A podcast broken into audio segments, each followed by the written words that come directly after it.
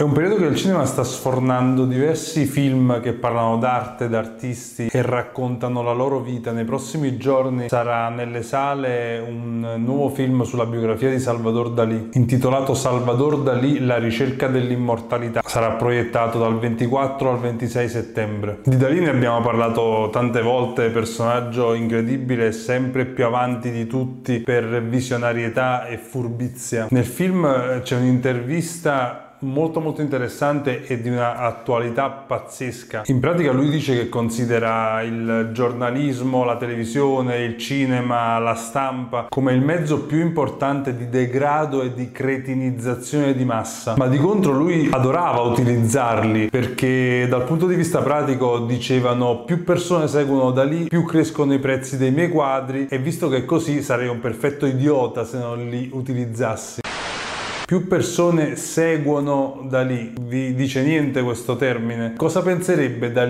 oggi dei social network, di Facebook, di internet, di YouTube? Probabilmente la stessa cosa che pensava della televisione al suo tempo. Forse li definirebbe ancora di più mezzi di cretinizzazione di massa, ma secondo voi non li utilizzerebbe? Sicuramente sì, da era una persona molto scaltra e aveva capito benissimo il rapporto fra i mezzi che aveva a disposizione all'epoca e la crescita del suo brand, la costruzione del brand Salvatore Dalì e di conseguenza la crescita della quotazione delle sue opere. È stato in grado di costruire questo personaggio Salvatore Dalì con metodo e costanza, sfruttando i canali che aveva a disposizione pur non apprezzandoli, ma in qualche modo per lui il fine giustificava i mezzi di massa ovviamente.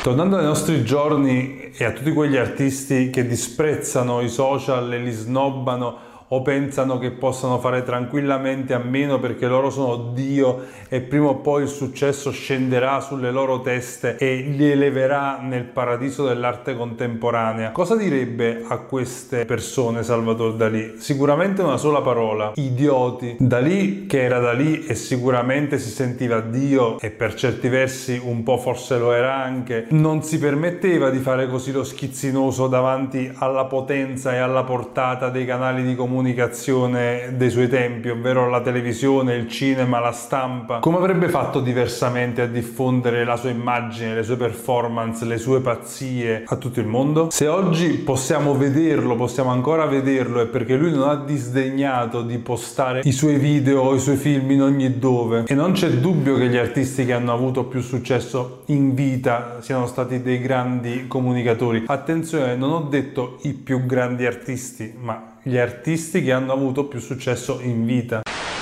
Oggi la situazione credo che sia anche peggiorata, neanche dopo la morte vi scopriranno se non siete riusciti a tagliarvi un vostro spazio, una vostra nicchia sia online che offline. Un artista che sta facendo sicuramente un buon lavoro in questo senso è Federico Clapis, se non lo conoscete seguitelo sui suoi vari canali. Al di là delle sue opere che ci possono piacere o meno, Clapis porta avanti un lavoro di comunicazione sicuramente molto interessante e che può essere preso ad esempio o da spunto aiuto a chi vuole cominciare a costruirsi in rete un suo pubblico che poi ti segue e soprattutto compra tutto quello che fai. Ovviamente non bisogna copiare pedissequamente, cioè bisogna prendere spunto e poi interpretare e costruirsi un, una comunicazione su misura con il proprio stile e andare avanti così, però sicuramente è un buon punto di partenza. È ovvio che tutto ciò da solo non basta, cioè devi anche essere veramente bravo, non basta che tu sei un mago dei social per poter diventare un artista, farsi conoscere